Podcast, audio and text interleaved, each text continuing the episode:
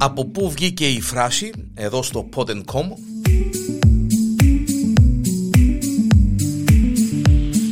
Σήμερα θα ασχοληθούμε ε, με μια επίσης πασίγνωστη φράση ε, την ε, κλασική φράση «Δεν μυρίζουμε τα νύχια μου» ή «Εν μυρίζουμε τα νύχια μου».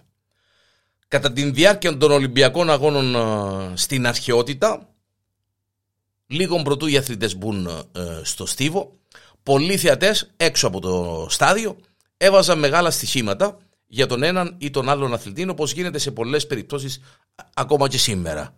Σε, για πολλά αθλητικά γεγονότα ε, παίζονται αρκετά στοιχήματα, ε, θα έλεγα. Πολλοί ε, ακόμη πήγαιναν στα διάφορα ε, μαντεία για να μάθουν τον νικητή. Πήγαιναν στο μαντίο και ρωτούσαν ποιος είναι να νικήσει στους Ολυμπιακούς Αγώνες στην πάλη, ας πούμε. Οι μάντισες ως επιτοπλίστων γυναίκες στα μαντεία ευουτούσαν τα νύχια τους σε έναν υγρό καμωμένο από δαφνέλεον παρακαλώ. Ύστερα τα έβαζαν κοντά στη μύτη τους και έπεφταν σε έναν είδος καταληψίας.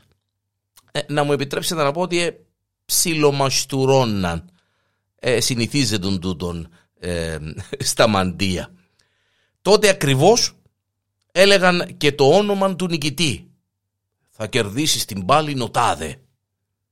Ε, από το περίεργο αυτό γεγονός έμεινε σας παρακαλώ μέχρι και τα χρόνια μας η φράση «Δεν μύρισα τα νύχια μου» ή «Εν και μυρίζουμε τα νύχια μου ρε κουμπάρε» που τη λέμε συνήθως όταν μας ρωτούν ε, για κάποιο γνωστό συμβάν ε, ή για κάτι τέλος πάντων το οποίο εμείς ε, δεν έχουμε ιδέα δεν έχουμε μάθει Ένε μυριστήκαμε τα νύχια μας. Εν και μυρίζουμε τα νύχια μου.